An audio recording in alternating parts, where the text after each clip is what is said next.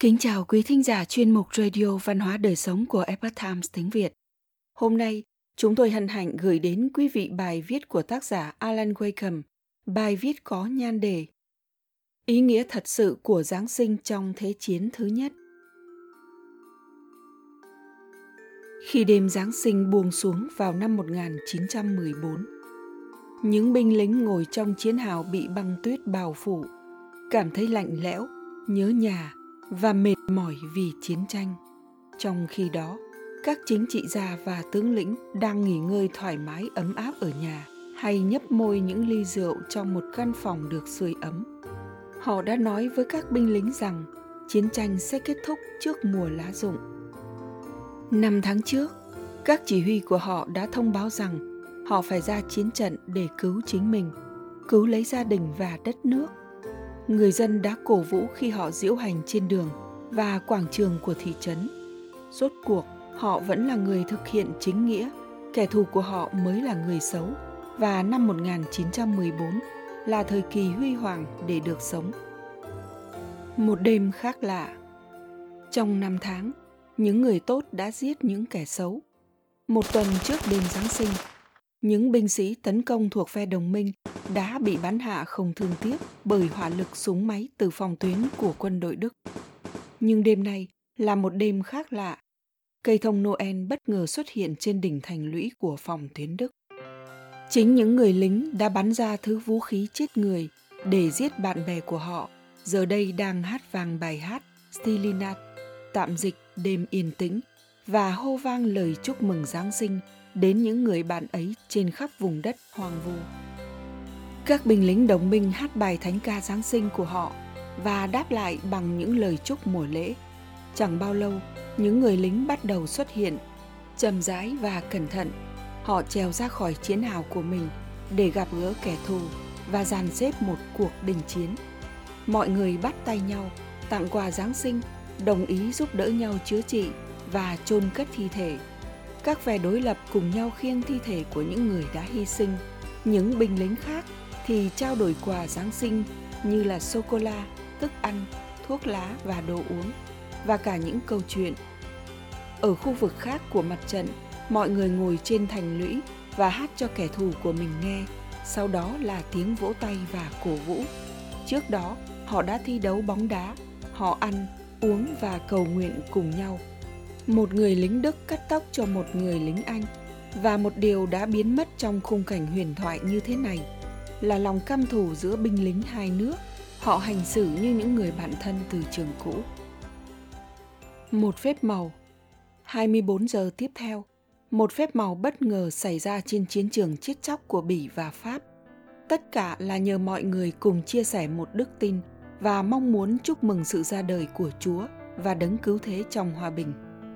Những cảnh tượng như thế này không chỉ xảy ra ở mặt trận phía Tây mà còn ở mặt trận phía Đông – Giáo hoàng Benedict XV đã cầu xin cả lực lượng trung ương và đồng minh cho phép đình chiến đến hết ngày lễ. Và ngay cả ông cũng đã rơi lệ trước những cảnh tượng đang xảy ra dọc theo các chiến tuyến. Công giáo, tin lành và chính thống giáo đã gây chiến với nhau trong hàng thế kỷ vì những hệ tư tưởng cơ đốc khác nhau. Nhưng rốt cuộc, khi mọi thứ trầm lắng xuống, thì họ vẫn cùng thờ phụng một vị thần. Điều đó gắn kết mọi quốc gia châu âu lại với nhau, cứu cộng đồng người do thái sống rải rác khắp lục địa và những người hồi giáo albany, thổ nhĩ kỳ và các tỉnh bosnia của áo hungary. Nhà thơ Hilaire Belloc có một câu nói nổi tiếng rằng, đức tin là châu âu và châu âu là đức tin. Mặc dù ông đang đề cập đến đức tin công giáo nhưng nó cũng đúng cho tất cả các đức tin cơ đốc giáo đối với phần lớn người châu âu Chúa Giêsu là Chúa và đấng cứu thế của họ. Và ngày Chúa ra đời đã mang đến sự bình yên và hòa hợp trong một khoảnh khắc của cuộc chiến khủng khiếp này. Nó là thứ mà những chỉ huy chính trị của họ không thể hoặc thậm chí không có ý định thực hiện cho tới khi họ chiến thắng được kẻ thù. Sau Giáng sinh Sau khi Giáng sinh năm 1914 kết thúc, các binh lính miễn cưỡng tiếp tục cuộc chiến bởi vì họ đã trải nghiệm khoảng thời gian vui vẻ cùng những người anh em tội nghiệp bên kia chiến tuyến. Trên thực tế, sau cuộc đình chiến, có trường hợp những người lính nổ súng lên cao quá đầu để tránh giết những người được gọi là kẻ thù của họ. Chuyện này không giống như những gì được kể bấy lâu nay. Nếu ở hoàn cảnh khác, hẳn họ sẽ rất hòa thuận với nhau. Có thể là họ sẽ ăn mừng đêm Giáng sinh cùng nhau trong một chiếc lều hay tại nhà nhau hoặc ở nhà thờ. Một sự hòa thuận như vậy đã tồn tại vào buổi tối Giáng sinh đó. Thậm chí đã có những cuộc thảo luận trong các trung đội về một cuộc đình chiến vào tiệc năm mới. Chỉ huy quân đội đóng quân một cách thoải mái ở xa chiến tuyến. Nhưng dù vậy, ông vẫn nổi cơn thịnh nộ khi nghe về cuộc đình chiến đêm Giáng sinh.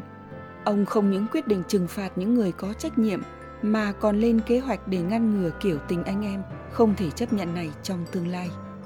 Tình yêu và hòa bình sẽ làm suy yếu tinh thần chiến đấu của những người lính. Làm sao mà quân đội có thể duy trì chiến tranh nếu những binh lính của họ cảm nhận được tình anh em thay vì sự thù hận đối với kẻ thù của mình. Ngài John French, Tổng tư lệnh lực lượng viễn trinh Vương quốc Anh, đã hồi tưởng trong nhật ký của mình rằng Khi tin tức này đến tai, tôi đã ra lệnh ngay lập tức ngăn chặn mọi hành vi như vậy tái diễn và gọi các chỉ huy địa phương nghiêm túc giải trình sự việc sẽ dẫn đến nhiều rắc rối này. Trong 12 tháng sau đó, sự tàn bạo chống lại nhân tính tiếp tục xảy ra khi chiến tranh lan rộng đến các khu vực hoạt động mới, với sự bổ sung thêm nhiều binh lính vào cuộc chiến. Điều này để đảm bảo rằng sẽ không có bất kỳ tình hữu nghị nào tồn tại sau lễ Giáng sinh hoặc trong những ngày lễ sau đó. Và chiến tranh cùng sự tàn bạo tiếp tục diễn ra đến ngày 11 tháng 11 năm 1918. Ngày nay, chúng ta có thể chứng kiến cảnh tượng các thanh thiếu niên và những người trẻ tuổi đến từ các quốc gia trước đây thuộc mặt trận phía Tây của Đức Pháp, Vương quốc Anh, Bỉ, Luxembourg và Ireland cũng như các quốc gia châu Âu khác bình yên cùng nhau tụ họp trong các nhà hàng, quán cà phê, tiệc đêm, bãi biển, tiệm quần áo và đêm nhạc hội. Thật chớ trêu và không may, việc đi lễ nhà thờ của người châu Âu lại giảm mạnh và những người sống ở lục địa này không còn cảm thấy cần thiết để tôn vinh ý nghĩa thực sự của lễ Giáng sinh. Vào năm 1914, nó đã mang đến hòa bình và thiện trí một cách thần kỳ ở những nơi tưởng chừng như không thể. 105 năm sau, tất cả chúng ta nên thực hiện điều này thật tốt để tưởng nhớ những người lính năm xưa, ngày lễ này và ý nghĩa thực sự của nó.